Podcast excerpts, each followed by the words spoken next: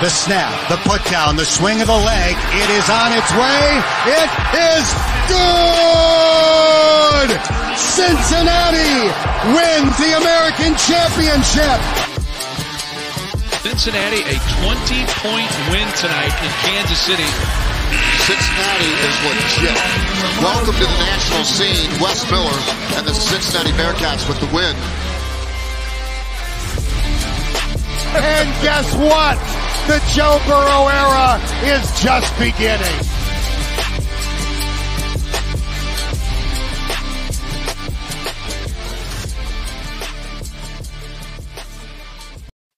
Welcome back. It is another episode of Pardon the Punctuation here on your Tuesday night. As always, I am Aaron Smith, joined by my co hosts, Jeff Howell, and the self proclaimed best producer in the city, Ed Mayhall. Ed, you, you, you good? Uh, yeah, I posting stuff. All right. Just, I know you, you had a rough time with your fence. I'll talk about that damn fence. Did a tree fall on your fence, Ed? No, so Get it all out, buddy. we're getting our, our, our fence power washed and stained, right? Okay. Because you know it, it needs that. So I was cleaning all the I had to get all the ivy and stuff off behind the shed. It it is what it is. And they came and power washed it today. And I needed to replace so on the on the door where the where the hinge is, on the bottom hinge, it the wood was split. So I took one of the panels off of a corner where nobody's going to see it because I didn't want to replace that with a fresh piece of wood. Stain's going to look different, right? That's faces the front of the house. So I took a piece of wood off on the back ones and I was using that to replace it. And everything was going great. Everything was going great. And then when I went to go put the gate back on, that's when things didn't go great anymore. Well, we're, we're happy that Brennix is crying for you. I don't know if you can hear it. Or Well, I appreciate that, Brennix. Thank you for your concern.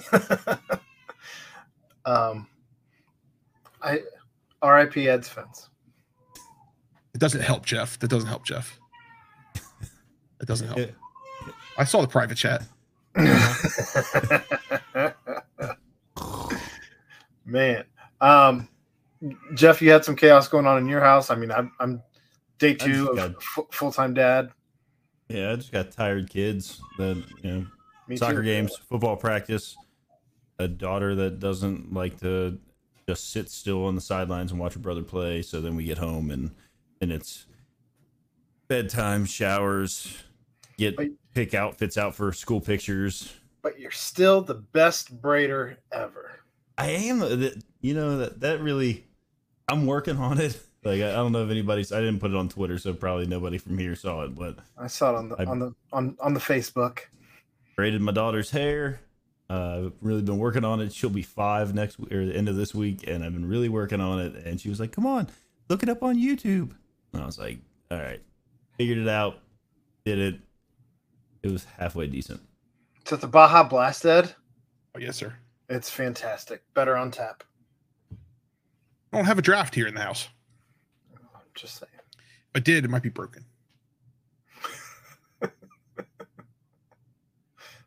Apparently, I'm guessing that's uh that's soccer. Yeah, Greg's an assistant coach for the uh, soccer team at Northwest. Cool. All right. Um, yeah, day two of full time dad down in down in the books. Twenty two hours in the last two days. Just me and the baby. Yeah. Was there what else? Uh, the boys were well. The boys were with dad with with dad after school yesterday.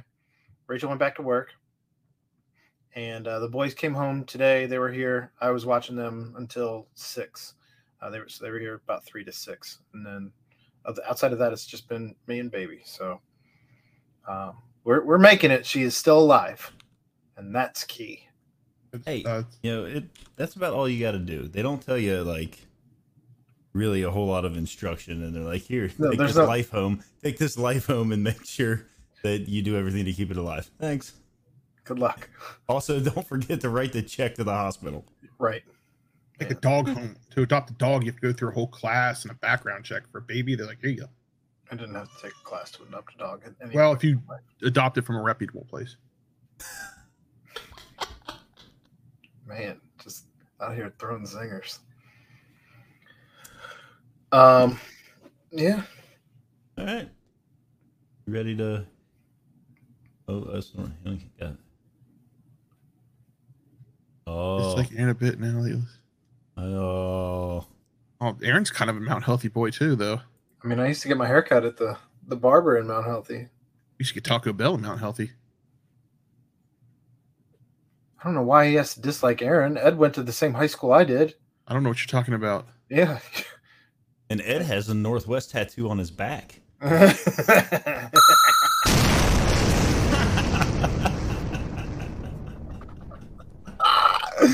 well played. We turned That- the loop on. All right. You're the only one with control, Ed. I, I have zero control on this one. Somebody hacked our stuff.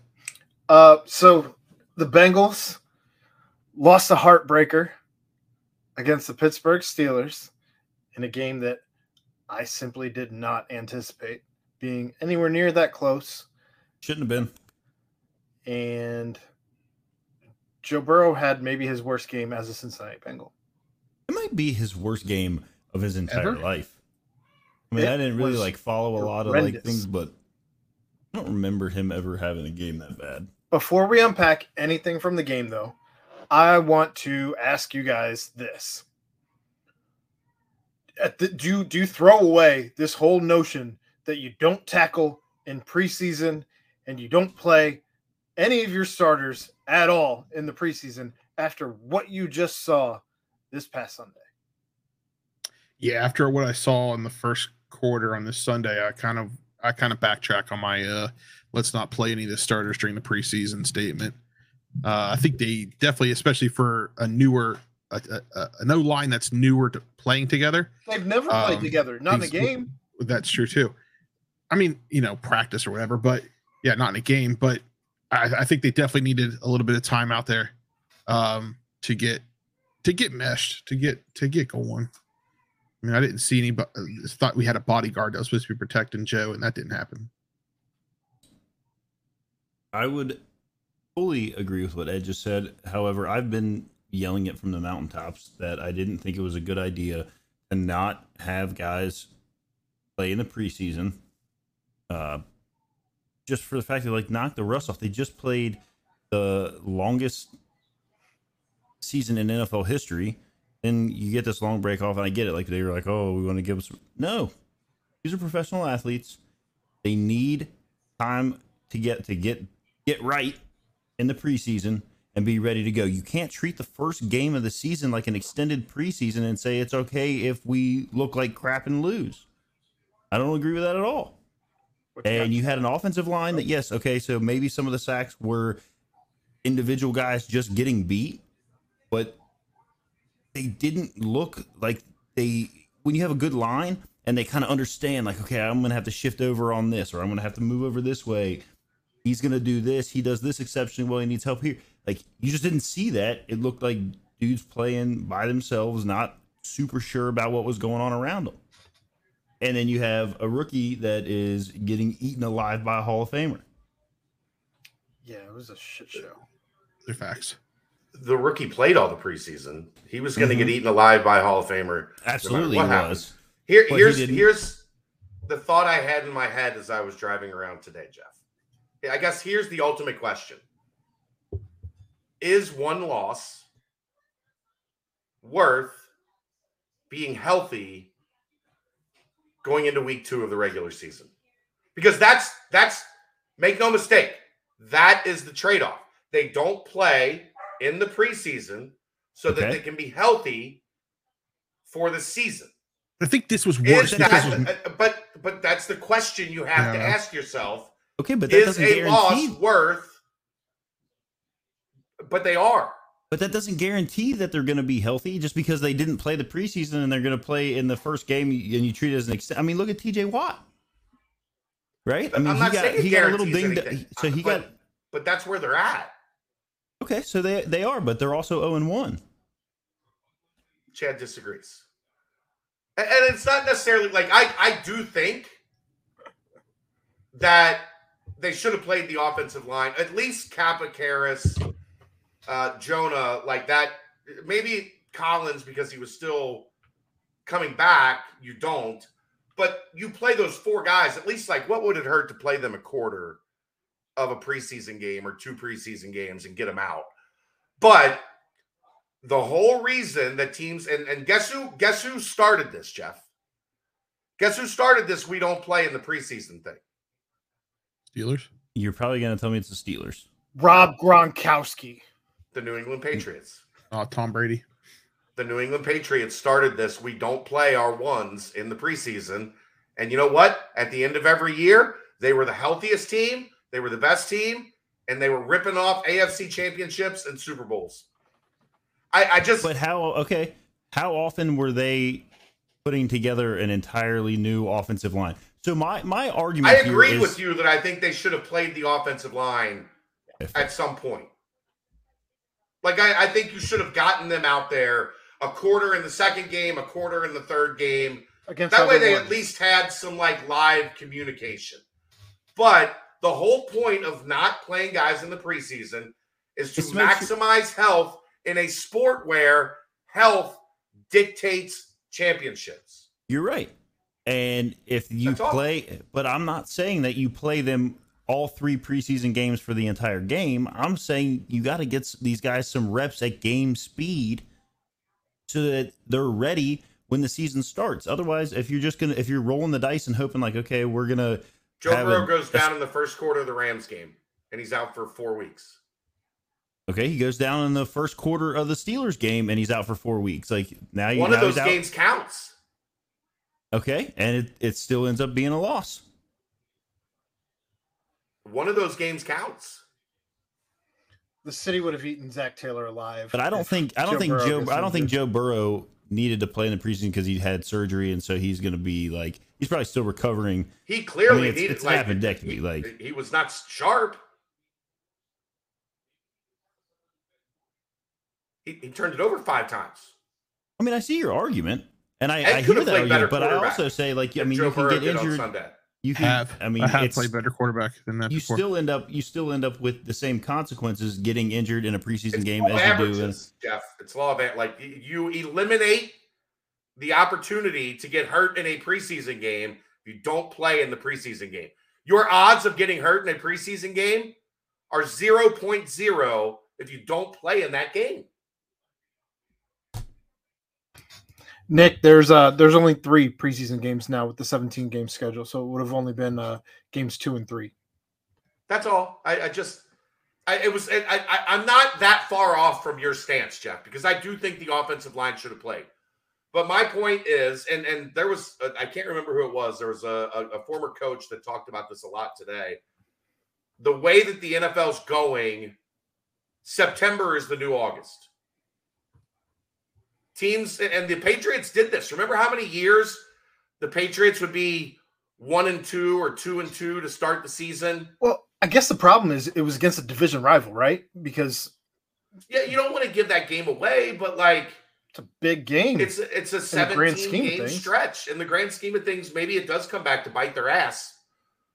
You know, 18 weeks from now. That that's completely possible. But the entire philosophy of not playing guys in the preseason is so that you go into game 1 healthy. Yeah. I get it. I just want to bring that up before we broke down any of the game and get everybody's opinion around Okay, bye. around the horn on it. Um, but but just uh just wanting to see everybody's take on it. Me personally, uh I mean I'm I'm pretty much pretty much in, in line with Jeff. Uh I I don't know even if even if Burrow goes out a drive, you don't have to leave him out there longer than a drive, but just to get adjust, like reacclimated to game speed, which is totally different than practice speed.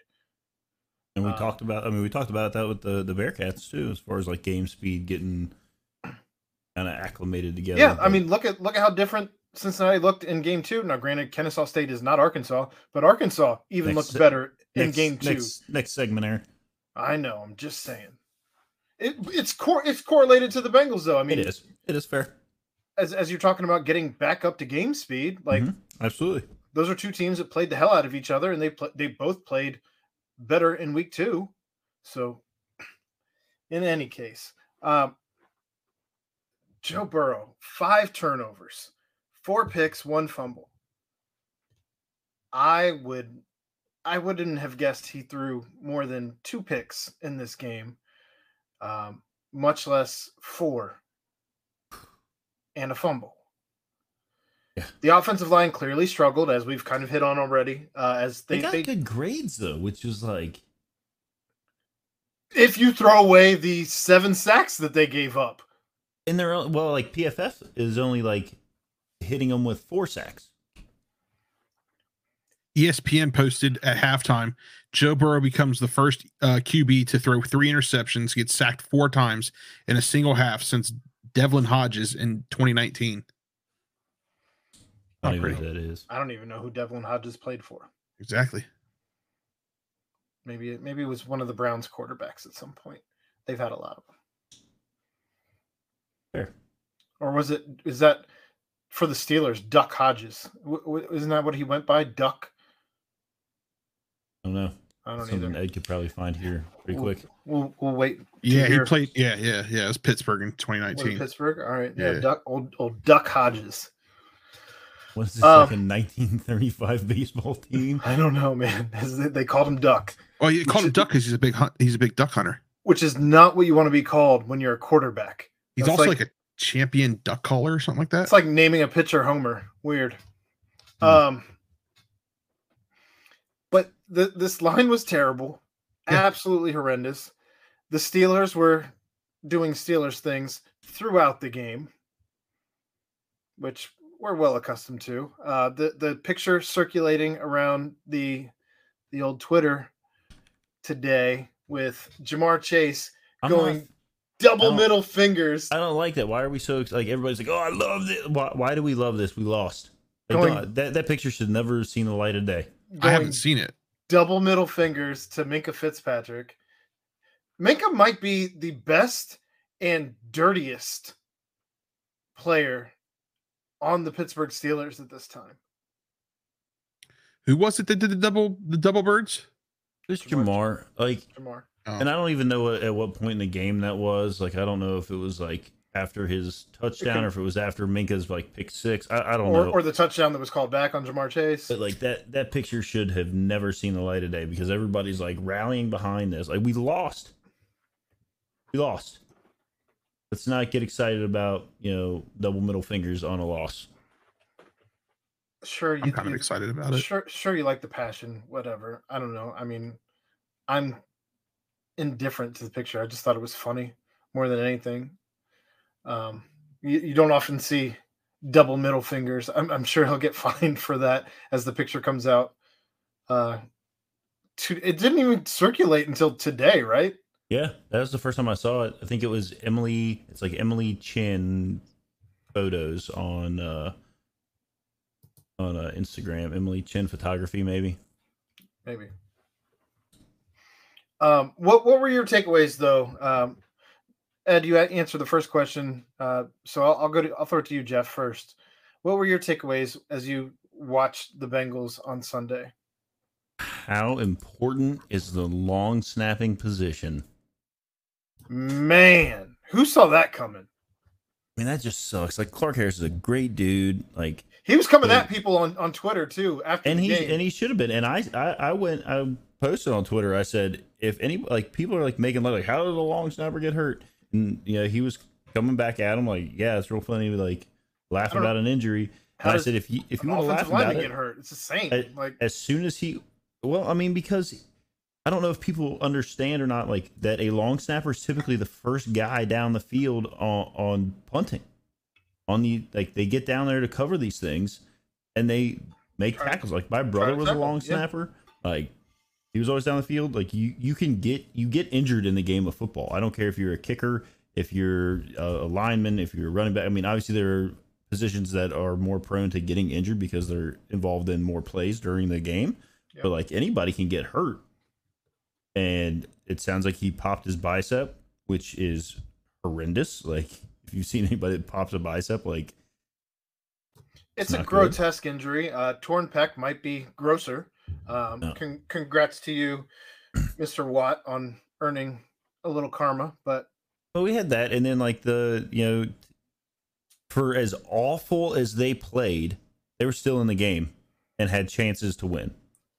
Obviously, there was a a, a compound a, a comedy of errors of things and horrible whatever you want to call it that came together to make sure that you know the Bengals didn't get the win. People can say they didn't deserve to win, whatever. They were in it. They still had a shot. I mean, Ja'Marr Chase still had a, a touchdown, like 129 yards receiving, I believe it was. Um, so like they they were still doing some good things. I would like this. I, I saw a stat that they were like that they took like 18 snaps under center, and 16 of those 18 they were uh, run run plays. plays. Like maybe let's let's liven some things up on the offensive side when you literally show some have different like schemes. What are we doing? Like you've got it's like a kid on Christmas that gets like every toy that they could ever want, and the Bengals have that offensively. Yes. I mean, all the way down to Hayden Hurst. Like That I love, tap? dude. And then the the, the blown kid, like, yeah. Let's not let's not circulate the video of it because we lost. But I I, I like the passion in the moment. Uh, I liked his ability to to adjust to the ball, catch it, and get three feet down. Um, It was unbelievable body control. and uh, I believe this podcast was uh, super high on Hayden Hurst when we got him, and from the first game, I'm liking it, and I think we were right. CJ Uzomah can't make that play. No. N- no shot. He can make that play. There's a No way.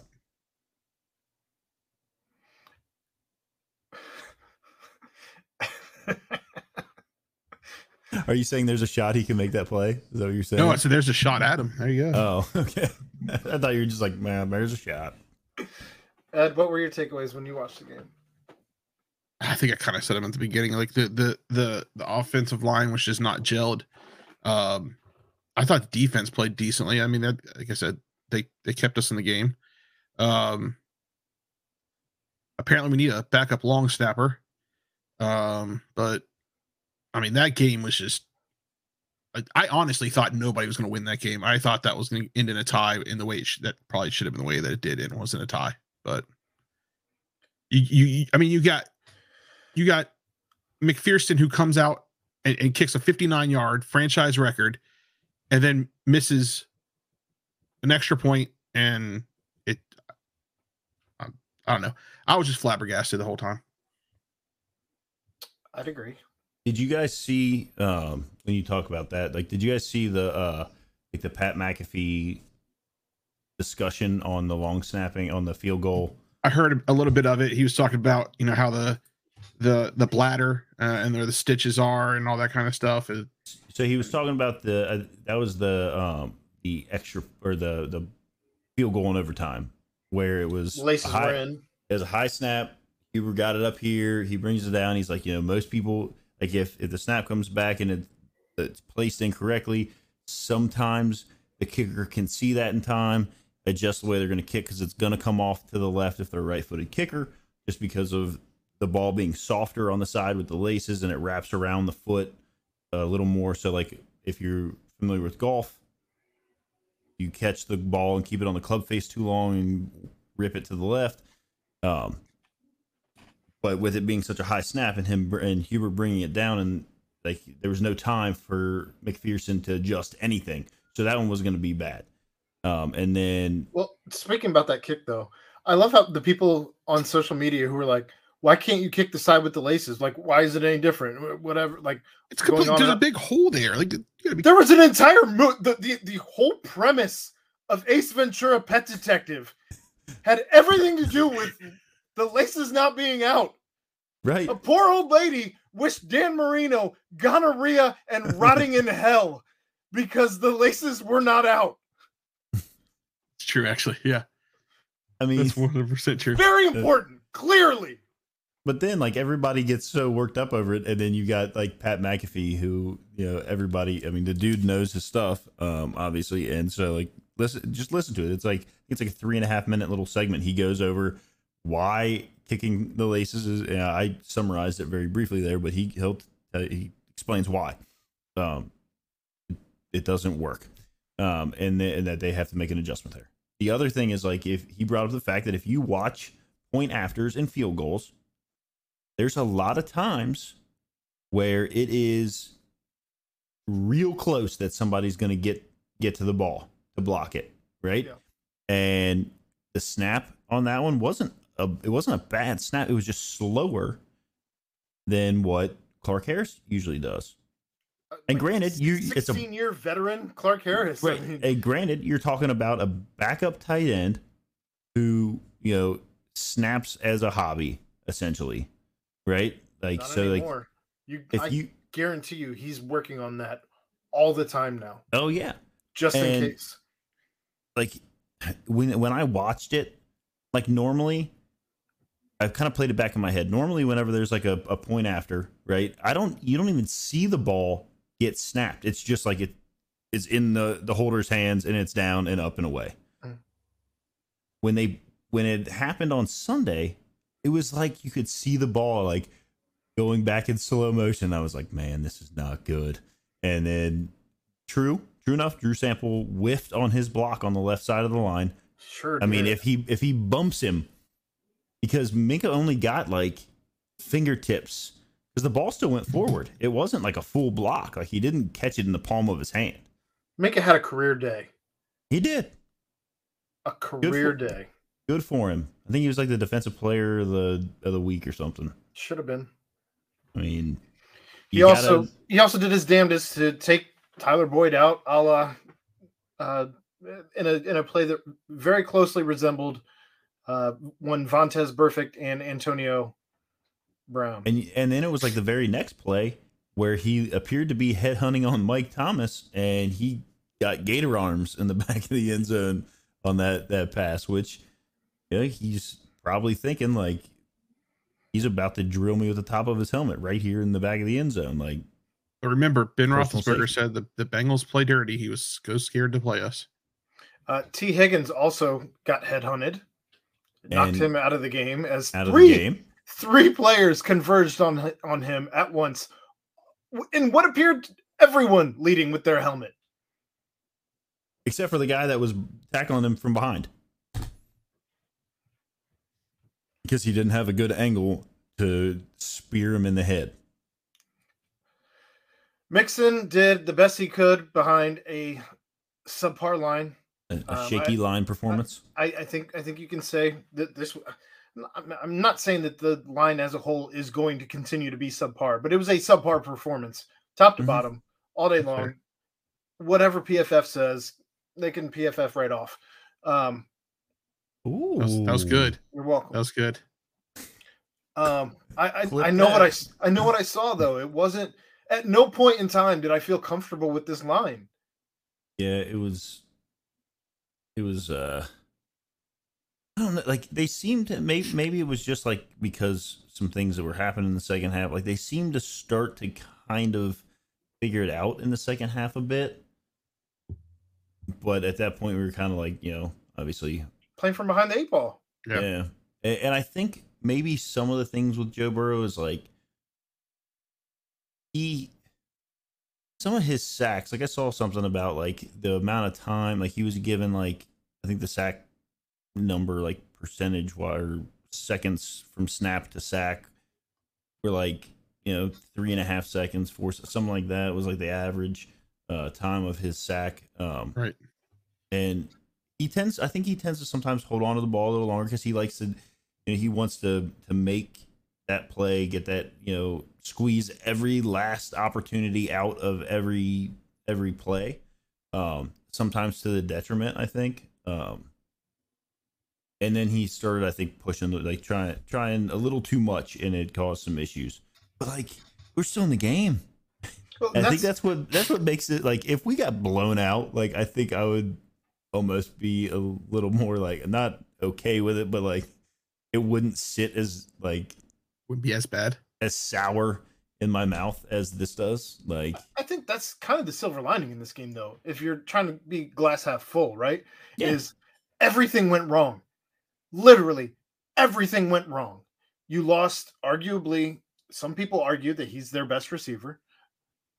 Tee Higgins. You, that's you a fa- lost you him. make that argument. You lost him in the second quarter. I think he'll have better stats by the end of the season um, because Ja'Marr Chase is going to get double covered. But that aside, uh, you were still in it until the very end. Even with everything going wrong that could possibly go wrong. I don't think we'll see another day like this again um, from Joe Burrow. I know that it was well documented that he sat at his locker still in game uniform after everyone had showered and media was leaving and all of that. Um, I, I also saw some people saying that was a little uh, look at me. And I don't know how you guys feel about that. Eh, I think, but that's that's Joe though, right? Like, Yeah, that's how I feel. I, I just think He doesn't know how to lose. that You, you go from you go from Athens where you won all over the place to Ohio State where you won all over the place. You had a down year Joe's first year at LSU and then you had maybe the best collegiate team in history offensively. And here in Cincinnati, obviously he's lost. His first season was was not great. Um, even before he was knocked out.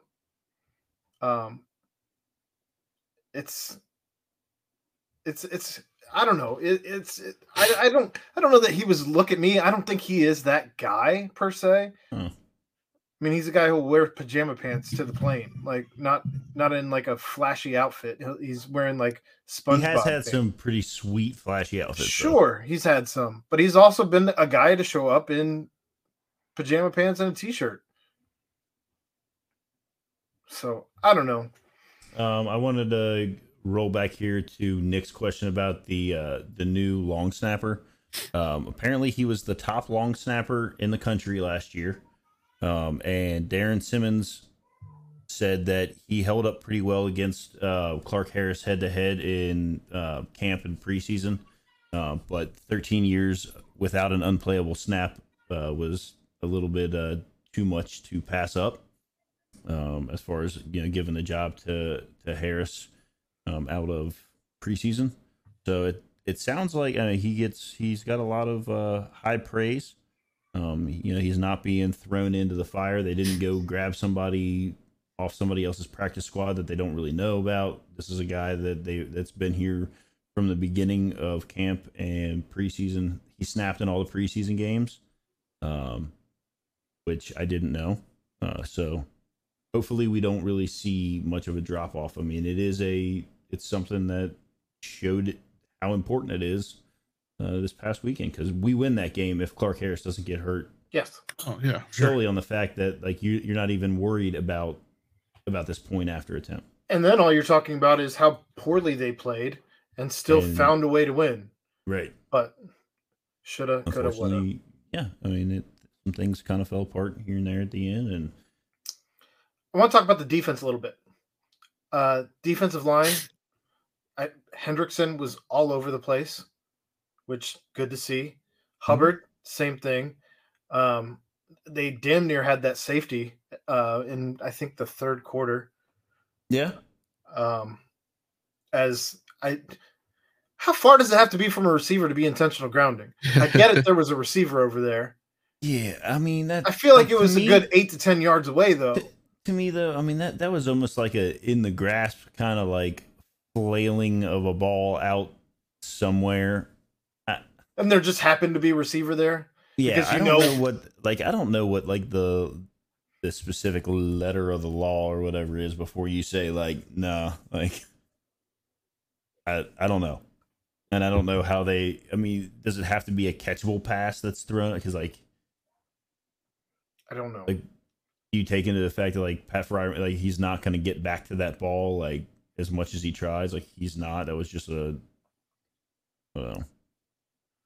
It was upsetting.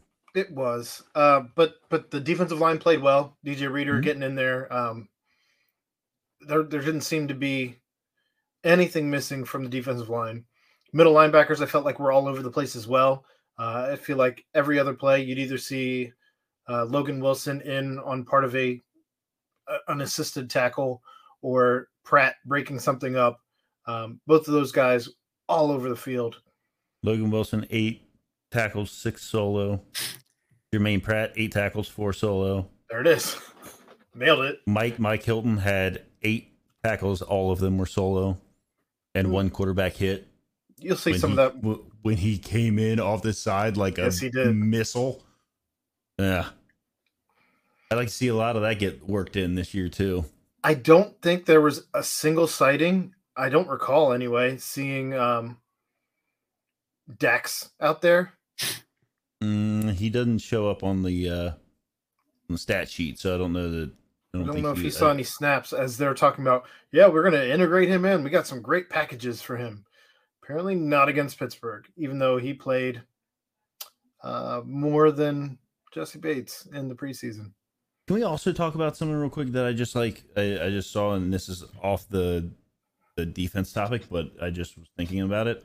What is what is this? I didn't know this rule that you can't advance a fumble unless you recover your own fumble inside two minutes. What is the, like the I don't understand the point behind that. I I was literally like I heard the rule as they were talking about it on. Uh, I, I don't think that even the announcers knew about that rule as they were talking about. Perine may have saved the game, Yeah. and then uh, old uh, Steratore came in and was like, "No, this is what the actual rule is." And uh, Like I thought I I, I- I thought there was like a, the rule about like fumbling forward. Like you can't fumble it forward and then like recover it and get the yards or whatever. Like there's some weird fumbling forward thing, but I did not know anything about this. Like you can't fumble, have somebody else recover it inside two minutes. Like what's Well, the and I'm sure it's to try and make sure that you don't have somebody running and instead of lateraling it forward, they fumble it forward. well that? But like he fumbled. I mean, he got hit and fumbled it backwards. Like right? Like I'm I mean, it- still I'm still trying to wrap my mind around how if the Steelers get that ball, they can advance it. If if I- I guess I- manages to retrieve his own fumble, like what? What are then what's he the he he can be the one to advance it, but no one else it. can advance it. right? It's a weird, weird rule that maybe needs to be looked at in the offseason already. Um, I, I didn't understand. I didn't get. I mean, like that was a heads up play by Samaje to like not just fall on it to like pick it Right. up and try to get the yards back. Like, I mean, imagine if he had picked that up and like nobody was over there and he ran that in for a touchdown, well, on the, and then they're like, no, like go back to the fifty. It's you know. on the flip side of that coin, though, imagine if he's trying to pick that up to advance it, not knowing the rule as it currently stands, And, and, he he's it and, and he's not getting his right, and he's not getting his hands on it. But we, I, we we maybe never know about this rule as it as it is because I don't know that the announcers would have even talked about it. Like, well, he couldn't have advanced it anyway. And by no means am I like putting the the, the loss on this silly rule. I'm just saying. No, no, no, no, silly, no. I think it's a silly It's- rule. it just I'm I, I'm with you as far as in the moment I'm trying to understand in my head like why would this rule be specific to it has to be the guy who fumbles the ball And it's only inside two advance it. minutes. yeah it's a it's a strange thing um I didn't And- understand. I, I don't know. Maybe there's somebody smarter than us that's out there that knows like the ins and outs. But like I, I literally was like running through like scenarios with people like why would the, and we couldn't come up with like a reason why you would like want to fumble. I mean, why it matters inside two minutes.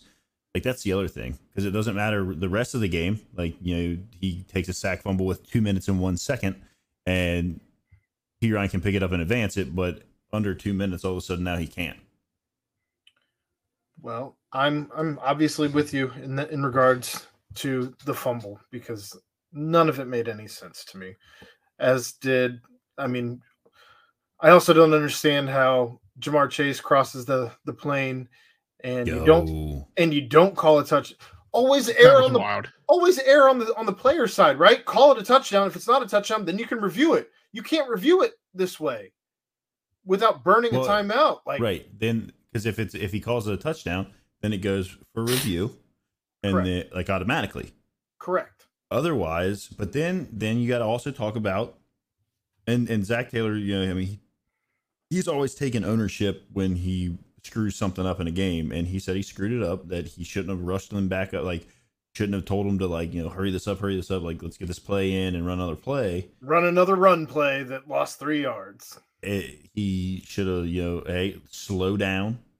That's you know I mean that they didn't even give time for their own guys in the box to be like, eh, maybe maybe we uh, throw the red flag on this one. Maybe throw the red flag on this one. like you've got all kinds of time. Like let's let it kind of play out for a second here. If you're just going to do another run play anyway, Yes. let's you know give you're not like catching them off guard. That's for sure. Didn't at all the entire game. I mean, T.J. Watt, the one play almost took the handoff from Joe Burrow Almost. Well, because he knew what he was doing. you have any other thoughts on this game, Ed? I don't. I'd like to put it behind us and uh and look forward to next week. Yeah. All right. Well, yeah, I, I think they're going to be all right. You got uh, you know, 16 more games. It's not like NCAA where you know a loss like this beginning of the season. That guess we're moving on.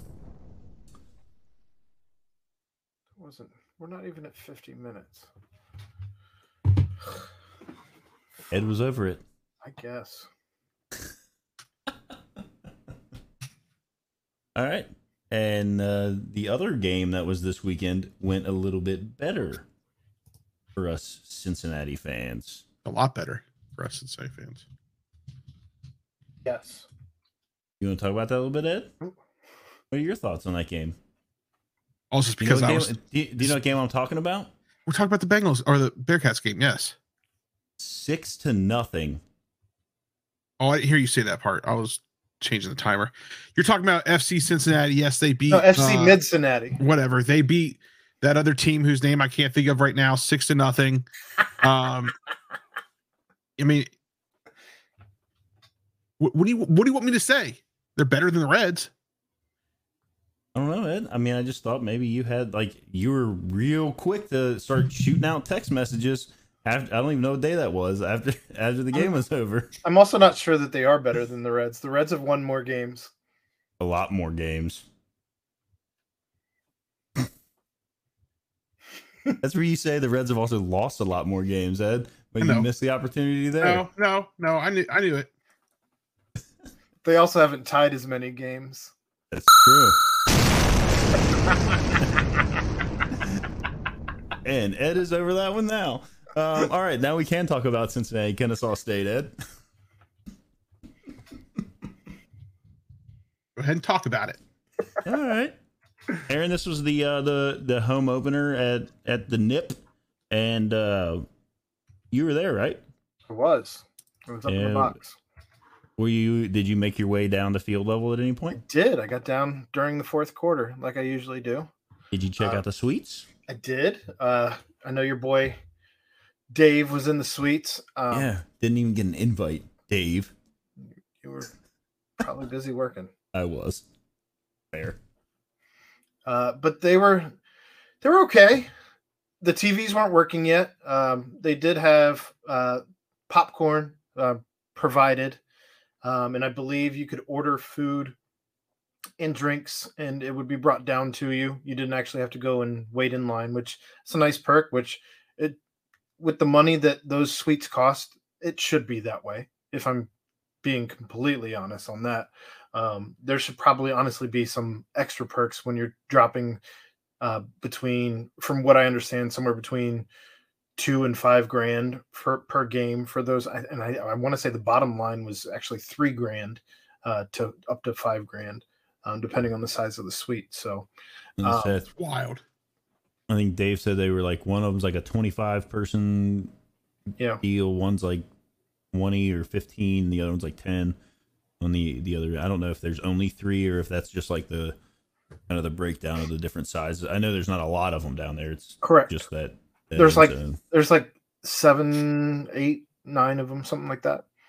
Um, and it's going to continue to evolve. As of right now, you have roughly about four, five foot awning in the back of them to protect you from elements, which as we 20 progress into the season, I don't know that that's going to work if there's a rain game, if there's a snow game, I wouldn't want to be back there with 24 other people huddled against a wall in not a ton of space. Um, so I think they may need to work on um, potentially getting. Again, you're spending a lot of money for these suites, so I would- think that maybe like a tarp over the top at the very least.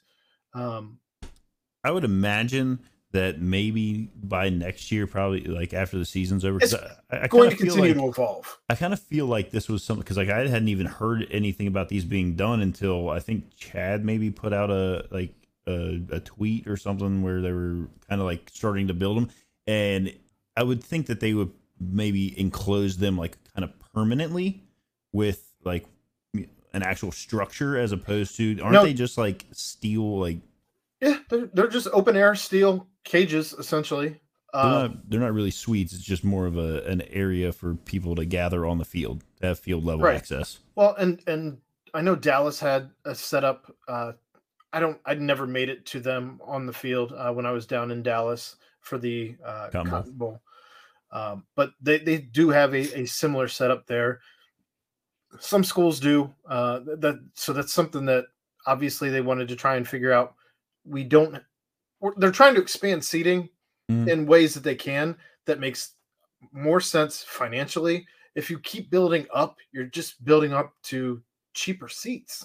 yeah Who's that really And- helping with the money that you expend on a project like that? I, I don't know that you're going to do that for 60, 70, 80 dollar tickets compared to this. Well, that and uh, it kind of you want to kind of keep the the aura of Nippert, and if you start Correct. expanding up and out and changing the way things look, I mean, kind of the cool features of being at Nippert, are, you know, being able to see some of like the the campus from inside and Mhm.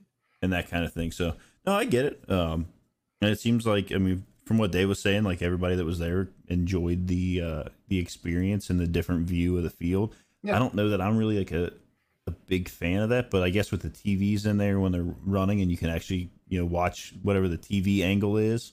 Um, I mean, I think it would be kind of neat if they had like different angles that got like piped direct, like CCTV kind of thing. Like, Yeah. I don't know, it might be too difficult to do something like that, but I think they I should think get. I think they should get space heaters in there, like the outdoor heaters of some sort the- for during the during the winter games. yeah, because it would be cool. hmm Were there So- any? Was there anywhere to sit in there, or were they all just standing room? No, there was like? I, I feel like there was uh, like high top tables and stools and such. Um, so about as comfortable as the bleachers. If Yeah. you're being all things being you know even there. unless you pay extra for the little cushion seats. maybe. I don't know. Uh, So maybe they're going to work on getting some better t- seating in there. I, I don't know that you're there to sit really though Yeah, no, I, either. yeah, So, uh, but but yeah, since I beat the brakes off of Kennesaw State, sixty-three to ten, uh, everybody got to play. It seems uh, there there were there was a JQ sighting. We saw both quarterbacks plus Brady Lichtenberg play. You saw uh, several. I mean, Myles Montgomery broke a, a huge one. Uh, Corey Kiner got plenty of time. Um, the defensive line rotated about seven deep. Even uh, Ryan Mullaney, uh, walk on, got some playing time there on the defensive line, especially after good. especially after Malik Vann went down. Um, so, you know, Fickell kind of got his answer as far as the defensive line depth uh, and getting to see what you had. Dontay Corleone looked fantastic. Eric Phillips made a ton of plays. Um, Briggs continues to be Briggs. Ivan Pace. Jabari Taylor got a I know touchdown. I'm moving. I'm moving off the line there, but Ivan Pace, Jabari Taylor, it, the windmill, the windmill run afterwards. And I know, like you guys, uh, if anybody has seen it on the uh, BCJ thing, they posted the kind of the post game interviews or whatever, and he was like, I looked up and I'm like on the wrong side, and, and then I realized like. Oh wait, I got to go back in because we just scored, so the defense is going back out. Said, uh, he, he literally in the post game presser said, "I'm I was tired as hell." but got that, and then uh, Javon Hicks with the uh, the the pick six. Cole Rain And- finally getting in the end zone. Yeah, yeah. I, and I didn't like. I never really kind of put that together, but I guess they, all the all the other quarterback guys when they got picks were getting stopped on like the two, the three. Well, Deshawn, four. yeah, Deshawn got stopped a couple times at the three. Um, Deshawn had a good bounce back game himself. yeah. Uh, had the field goal block, which just a, another tip of the cap to this team that loves blocking kicks. On a side note, on the on the block, I, I will. There was a lineman, and I don't know who he was, but somebody came in and and like was like ripping at Ivan to try to pull him out of the pile, and was like, and so Ivan came out ready to go, and one of our linemen gra- literally grabbed him and lifted him and just put him on his back, and was like, "Nah, like we we don't need to pick up a stupid penalty here. Like let's go." And he's like, "Oh yeah, all right." Like good leadership out there. Quality, quality guys. Ed, did you see anything in the game this weekend that you wanted to touch on? I made the mistake of watching the game. I watched the first half at home. You know, it- it- I made a mistake of watching the second half at a at a brewery. You don't watch crap when you're at a brewery, like when people are talking to you and stuff. Um, so I really didn't catch. I, I was watching it like the screen was there, and I was watching it, but I really didn't catch much. Um, I just thought, you know, they they recovered very well from from the mistakes they made in the first the first uh the first quarter or first half, first quarter, whatever and the first drive they recovered from those very well um and I, I still don't understand why people are still still calling for prater to be the quarterback after the performance that ben put up the other day I mean, Ben only missed three passes. He had something like 205 yards, I think, something like that. Um, but Prater only missed one pass, and he Out scored five, he scored- yeah S- I scored it on his legs, which Uh, is which is the nice thing about prater because we saw we saw last week when when ben made that run and all of a sudden that defensive man came right at him and he's just like stopped in his feet like he didn't know what to do he's like i'm gonna turn around and go back to the other end zone sort Well, of it also it also took the whole offensive line against Arkansas pushing Ben to get Yeah, that that too. two yards, three yards, whatever Yeah. it was. Um, Uh, Prater looked good though. I mean, like he- here's the thing. We'll keep going back to it. Is whatever Luke Fickell and his coaching staff decide is what we're gonna roll with. And there's there's also something to be said for experience. exactly Absolutely. And, and here's the thing: is like Fickell brought it up though, and, and put like he wanted to get those guys in, and he didn't want it to be uh, a situation where they're just handing the ball off. It's nice to see what you got in a guy in in, in game speed, which we keep bringing up game speed because it's different. So it's nice to to have seen Prater out there. Yeah, it's Kennesaw State. Yeah, I don't know But if they threw it on the couldn't even pay- run. the the pass that he made, I think it was like a 22, 23 yard pass. Uh, To Shaman? uh, no, no, not that one. He was rolling to his right Okay. and threw a dart, an absolute dart on the run, and it Chris Scott. Yes. Yeah. Yes. It, I mean, it was. It was really.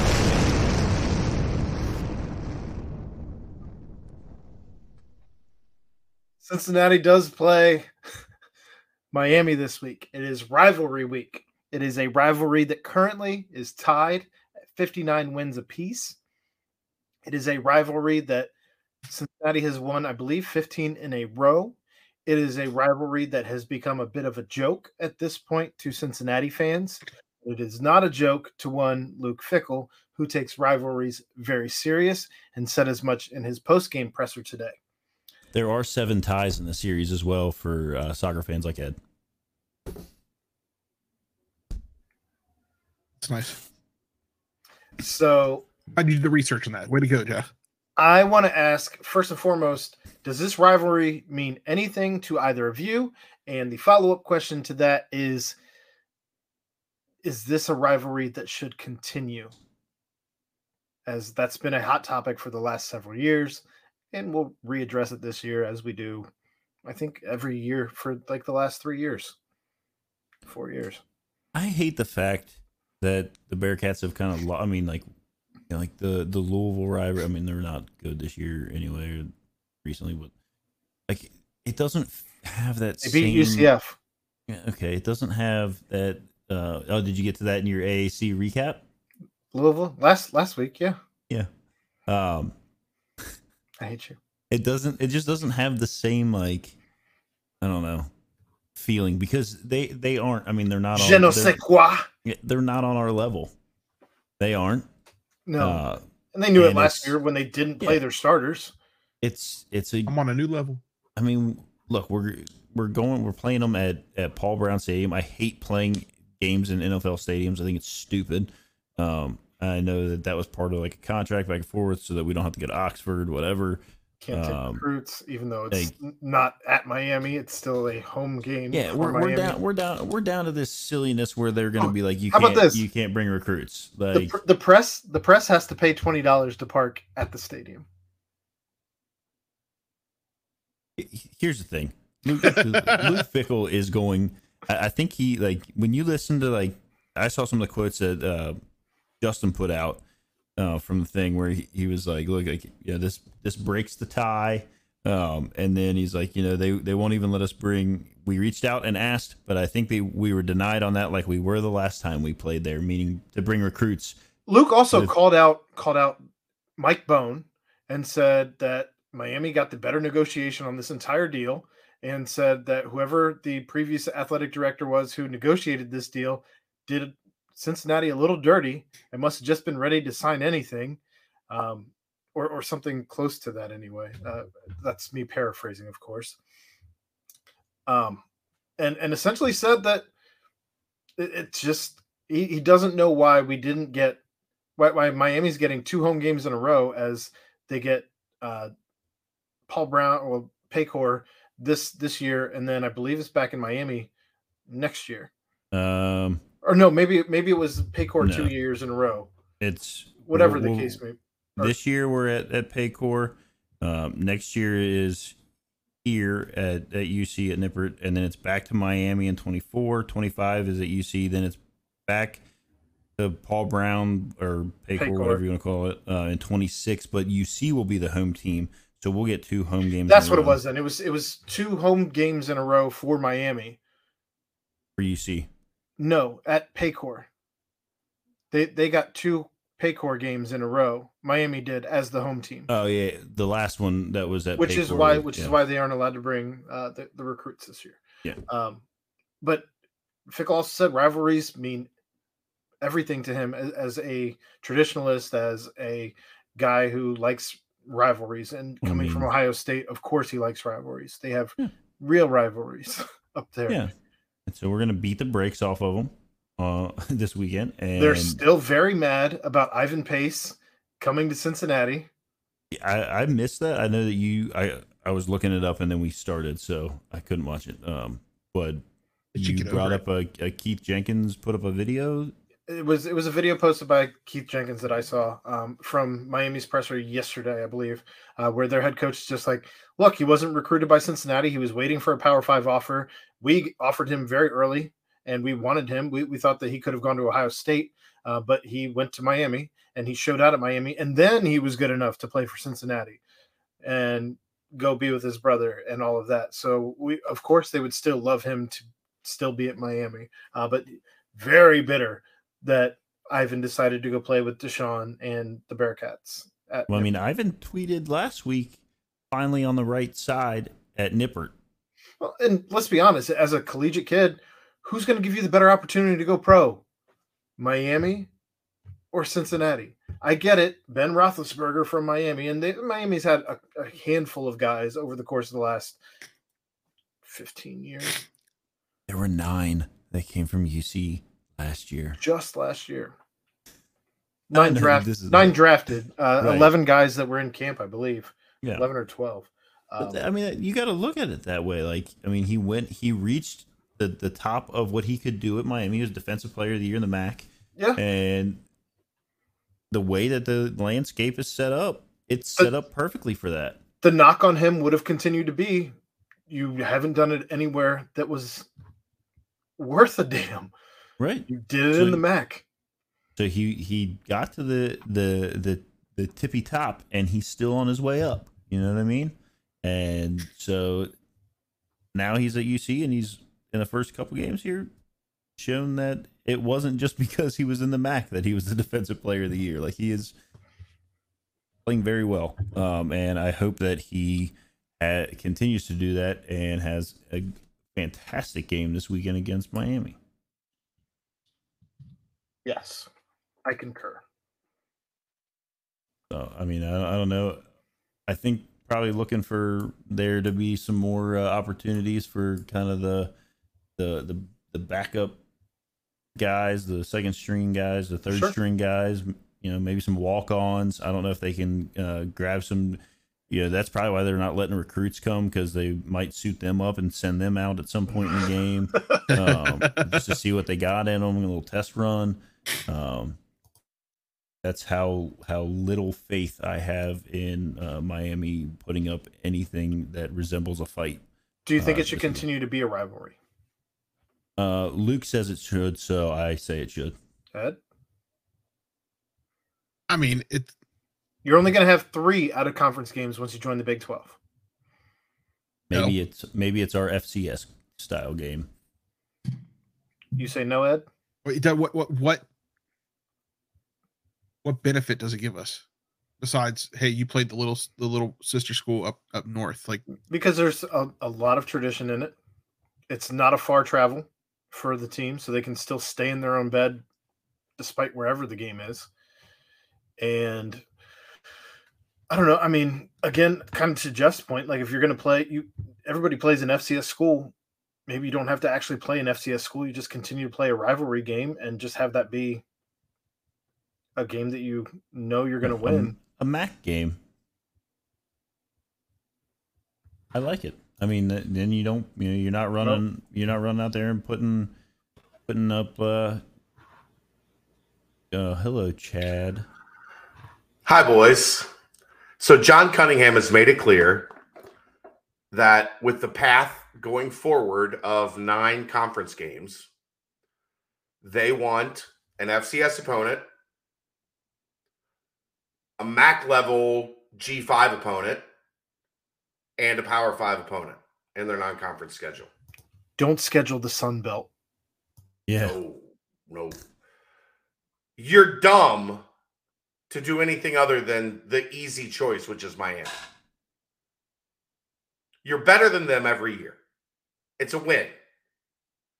I don't think people realize what playing in the Big 12 is going to essentially mean for your win loss record and the narrow margin of error on how many wins you have, how that impacts your bowl game, how that impacts your revenue. You schedule an FCS team, you schedule Miami, you schedule a, a, a Power Five opponent. At worst, you go two and one. You go into the Big Twelve. You see where the chips fall. But is there really much difference if you schedule Toledo or Akron or Bowling Green? Like, there's already a rivalry with Miami. Yeah. There's already one of the most storied rivalries in the history of college football with Miami. That just that just pieced out. I don't know where he went. That just means he can't blow us up. But like I, I I just think it makes sense if that's if that's what the athletic department is looking for. FCS mid-level G5, Power 5, then continuing the series with Miami is what makes the most sense. Ed looked like he was going to sneeze. So he just left. Am I my brother's keeper? He might have, he might have, he might have clicked out instead of hitting the mute button. Sure. Perhaps. Yeah. No, I, I agree with that. And like when you look at it, like I mean, when you go into the Big Twelve and you got to be able to keep those wins up, and yeah, we're expanding. They're expanding to twelve teams, so like maybe you have a little bit more of a buffer, but not not a, a huge one. So Think about not? it like this. In that league, there's a decent chance UCF is like your or West Virginia is the worst team you play. Right? Yeah. If you're playing Oklahoma State and Baylor and you know Kansas State's got a really good team Kansas. this year, and Kansas, but but there's no guarantee you're going to play Kansas. Yeah. We want Kansas. Sure, I don't know. They're they're they're they're playing pretty well. Leipold, he ain't going to be there long. He might not be there when UC gets to the Big 12, Nope, they're going to hire Scott Frost. Right? Um, I, I'm just saying, like, I think the the comfort of knowing what you get with Miami, the rivalry. I, I, I just don't know that you. And I've been a proponent previously when they were in the American. I didn't care. Like whatever. But now that you're going into the Big 12, I think it makes a lot more sense to just, Just keep it. keep it, keep things as they are, get into a situation where you kind of control and dictate the contract, where the games are played. You're not going to Miami all that frequently. You know, it, it makes sense. I agree. Okay. Well, I thought this was Chad disagrees. Well, sorry, you didn't get a disagree this time. Damn it. Try again next time. right. Get Try me outta harder here, next Ed. time. I don't even know if Ed can hear. Oh, yep, he can. But yeah, so that, I mean, but that makes sense. Sorry, this thing is coming. I swear it is. The sneeze. Yeah. I told you it was a sneeze. Oh man. But yeah, nope. That's what you got to do if you're gonna. If that's the scheduling thing that that Cunningham has put out there that he wants to go FCS MAC level, Power Five. Why not at least keep some semblance of the rivalry of yesteryear? I didn't realize we hadn't led the series since 1915, which is 1915. which is crazy. So let's uh let's let's get it back and then never allow them to come close to taking over the the lead Any- in that anywhere ever again. near that lead. And let's keep it at we'll keep it at seven ties. I don't ever want to be around. Uh, hopefully, hopefully we're we're all gone by the time there's another tie with Miami to add to that list. Like dead. I mean, maybe just gone out of this space, retired. You know, maybe they're. The, the next part in the punctuation group is calling us back for like alum, alumni cameos. That's funny. So I guess we're not getting blown up here, and uh, I don't have a whole lot left on the Cincinnati Miami rivalry. So uh, you want to move on?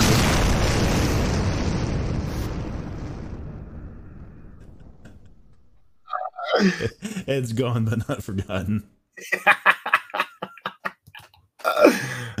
um, so that moves us on to MLB rule changes that happened this week because try as we might, I don't think there's anything that we can do to talk about the Reds. I have not watched a game, a minute. I don't even know that I've seen highlight videos on Twitter. and I don't think I'm seeing them anymore. I don't know that they even- exist. I didn't know. I guess they were playing a doubleheader today. I didn't know that, but Sure didn't. cool. I couldn't tell you if they won or lost. So Ed's Ed's tired of Reds talk, so we'll continue with the rule changes. Right. Uh, so the rule changes were uh, bigger bases, which, whatever, that doesn't do anything for me one way or the other. Um, I, I don't care if it means less injuries. Sure. Um, I, d- I don't know. Does it like shorten the? It probably like I'm- minimally shortens the length between bases, though, right? I imagine it probably also lengthens or like the the height of the base, right? To which you could potentially jam your hand in. So I think everyone's going to be wearing those gloves. yeah, I don't- the, I don't- I don't know why people- Hamilton, the Billy Hamilton glove. I don't know why anybody's not wearing those gloves at this point. Um, but uh, so that that rule doesn't really do much for me. Uh, the rule about basically no shift, the no shift rule, where you have to have two uh, fielders on either side of second base, and both of them have to have their feet in the dirt. This one is a this, this is the biggest change that they voted upon. I I'm torn how to feel about this. I don't know how to feel about it because I'm kind of a traditionalist, but I don't I don't know. How do you feel about it, Jeff? You played baseball. Yeah, I mean, I, I'm not a fan of when they move like, you know, bring an outfielder in and then put like everybody between you know that picture that goes around of everybody between like first and second. I I don't like that. I don't like I don't like the drastic, crazy shifts. I just don't. Um, whatever. Uh, I I think that that, that like the shifting kind of you don't you didn't get to see as many crazy you know infield at these like athletic infield plays sure they were still happening but when you got guys that are moved over and they have to take like half a step to field a ground ball that maybe the second baseman would have to go deep in the hole and, and dive back to get um Yeah, your Brandon Yeah. Phillips like highlight reels were gone. Like your Ozzie Smith, you know, like we grew up with like Barry Larkin, Ozzie, like that, those kinds of like the the one handed play that Ozzie Smith made with the ball, like when he's going towards uh like behind second base and he has to reach back over his head because the ball kicks off a rock and he uh, it was on Twib a lot. Uh, you know, that's this week in baseball for young folks. Um, that was a cool thing to watch back in the day. Uh, so like I think those things have gone away and maybe Web will- gems.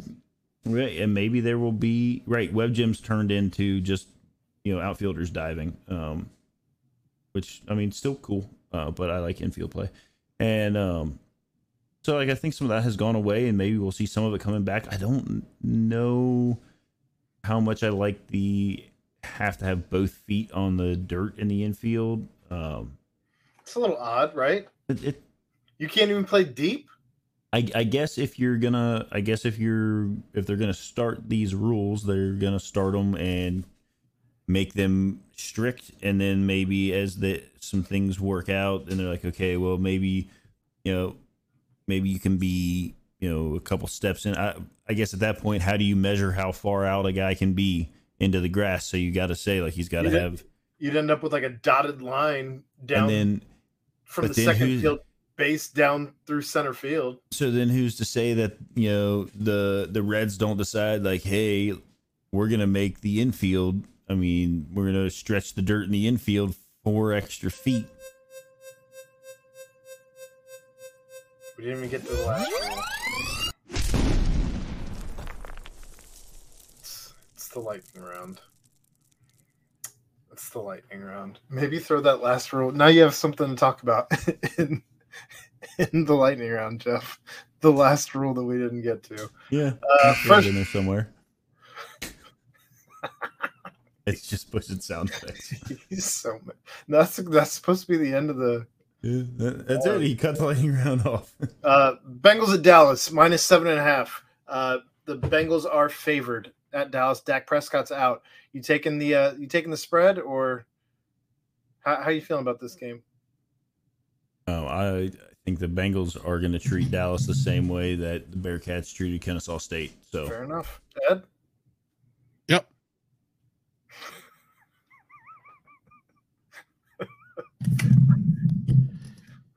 what was that? Something flew in front of my screen. Just again.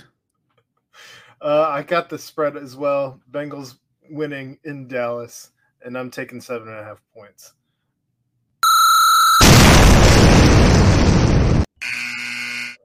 That one, Yeah, that's a everyone that was just listening in their car. That's on me. I hit the wrong button. That's on me. I apologize. very loud. I was doing so good. Ed, you got something here? Mhm. Yeah, um, I just got a message from the Cincinnati Reds, um, and they wanted us to announce this live on the show. Um, good friend of the show, uh, Caleb, is being inducted into the Reds Hall of Fame for catching seven home runs in one season. Um, will be inducted by Zack Hample, uh, and also sponsored by Kahn's Hot Dogs. So, congratulations to Caleb, uh, Cincinnati sports super fan. Uh, you did it, bud. You did it.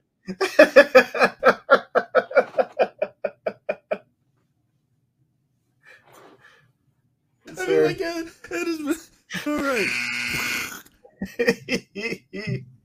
uh, Queen Elizabeth died, and there have been so.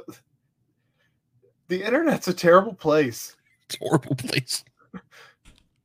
I don't, I don't know how to feel about any of this.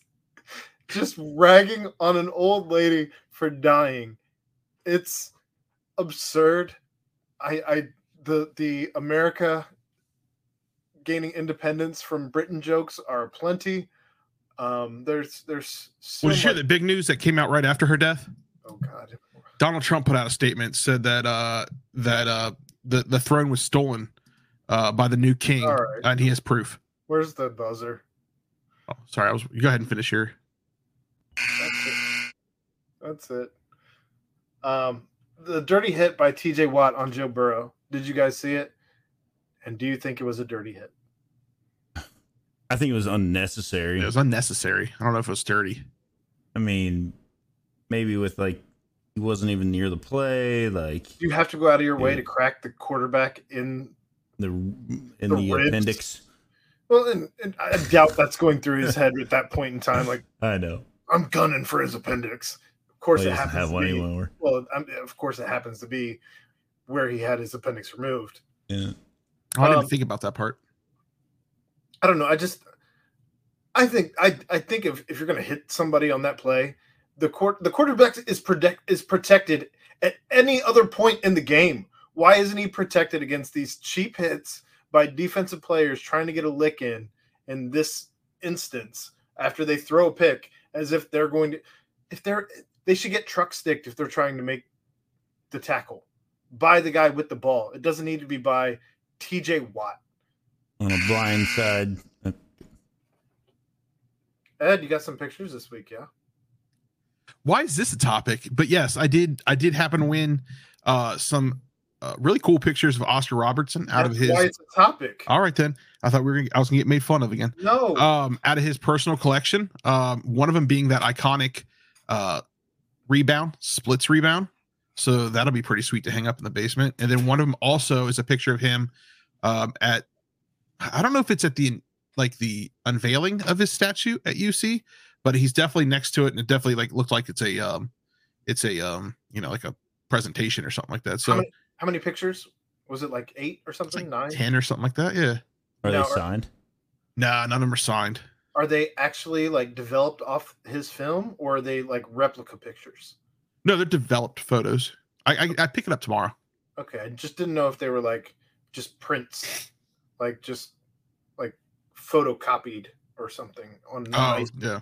on nice paper, or if they're like actually developed from film. Yeah, it looks like it's on photo paper. So Okay, that's And why it then was a topic. I wasn't making fun of you. yeah, I, I, I got it for eight bucks. So I mean, eight bucks, pretty cool pictures to hang up in the basement. Not bad. You could probably turn it around for eighty to some of those diehard Bearcats fans. I mean, there's some Bucks pictures I probably won't. I won't hold on. You know, of him playing for the Bucks that I won't hold on to. But so if anybody's interested, let me know. I'd be able to sell them for twenty. You just So- told everybody you paid essentially a dollar for each one of them. Inflation. you're- now we're making fun of you. yeah, hundred percent.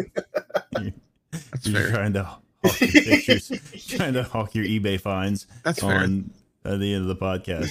No, I don't that's think that's a fair. No, I- I understand, but I just again want to. I want to congratulate Taylor for making it into the Reds Hall of Fame. Um, I, I heard they were going to put a display right next to the 4192 balls. Uh, there's a display there that has all of Pete Rose. Well, it's not all of the game used balls, but there's 400 or 4,192 balls on the wall. I think they were going to put seven next to that and a picture of a picture of Caleb. So congratulations to him again. I'm not even gonna do anything further. Uh, Just go ahead and end the lightning round. You're training like a damn bum, you know that? Bum. A bum. You're a bum. You're a bum! And that's all you'll ever be. A bum. Well, that hurts, man. All right, I'm gonna take this one since I didn't have a lightning round. This is The horrible. bum of the week This is is horrible. is, is a video that has been circulating of a grown woman vomiting on the Not not even grown. That's someone's grandma. yeah, vomiting on the back of a young child in a neck brace at the Bengals game. Like, have some decency. You grab a popcorn bucket, I, something. Like, don't, don't throw up on the back of a young child, probably taking in their first Bengals game in a neck brace. I realized can't the I find the video anymore? wasn't wasn't great, but she probably had it taken down all across the internet. Um, Oh my god. It's horrible. If you want to find it, it's been retweeted by lots of. Okay, Ed's got it. He'll probably show it here on the uh, on the YouTube version of this. So if you want to If you have if you have a weak st- if you have a weak stomach, fast forward about a, a minute. yeah, turn away from it. I don't know how long it's going to take for Ed to get it up, but I got it right here. okay.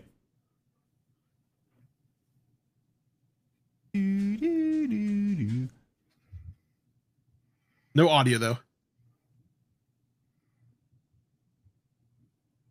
This poor lady, uh, this poor I think kid, she, uh, she's like, oh, I don't feel very good, and then there it is. and nobody notices until the second puke, and then this guy in the orange shirt notices, and he looks over, and just goes, "Oh, it sucks," and doesn't even say something to his buddy next to him, like, "Hey, man, you're about to get puked on," like, because a kid can't turn around. Uh, It's a, is that a woman? I don't know. I don't Can't know turn- if it's a. I don't Wait know minute, if did it's that a- guy have his that- that pants might down? be- Hold on, the guy who just walked by her. What's up with his pants? Are they gone? Like, are they down? He's no, got he's his- got a shirt tied around his waist. Tied waist. around his waist. Oh, okay, I thought there was something else in this video that we didn't get to point out. That might not be a, a child. That actually might be a grown woman in a neck brace. Either way, it's someone in a neck brace, and this lady's just like, Definitely- not. She's all of it. Her purse is underneath I was the gonna seat. say puking on her stuff underneath the seat. And have you noticed her shirt? Like, it's two handprints on her chest. Like, This. Oh man, it just gets worse every time you watch it. I'm taking it down. Yep. Thanks. All right, so that's the bum of the week. All right, Ed, did you watch wrestling this week? No, I was fixing a fence. All right. Oh, Chad, Chad, do you disagree with anything else? I disagree with Ed not watching wrestling every week. I had all plans of doing it, and then the guy called and said he was coming this week to do the fence. So I had, I had, I had a lot of stuff I had to get done. Ed, that was a golden opportunity to hit Chad with the bomb and his segment and just move on. No, that would have been a bad idea because the the music's turned up all the way. That would have been there would be cars wrecking on the road, wrecking. All right, well, that's gonna do it for, for us here at Part of the We'll Punctuation. talk. We'll talk in the after show about a lot of responsibility, Ed. That's that's that's another episode in the books. Um, I, that's not again, my responsibility. I, I turned down the music this week. again, I hope you're enjoying our new format. Uh, it's it's different. It is different as we didn't even get to get anything about the the pitch. wrap, wrap this thing up. That's maybe the funniest thing you've done, Ed. Just gonna uh, say. for for for for Ed Mayhall, for Jeff Howell, for Chad Brendel, I'm Aaron Smith. That's another episode of PTP, and we're out. Once we get a time and date, we'll let y'all know. Goodbye.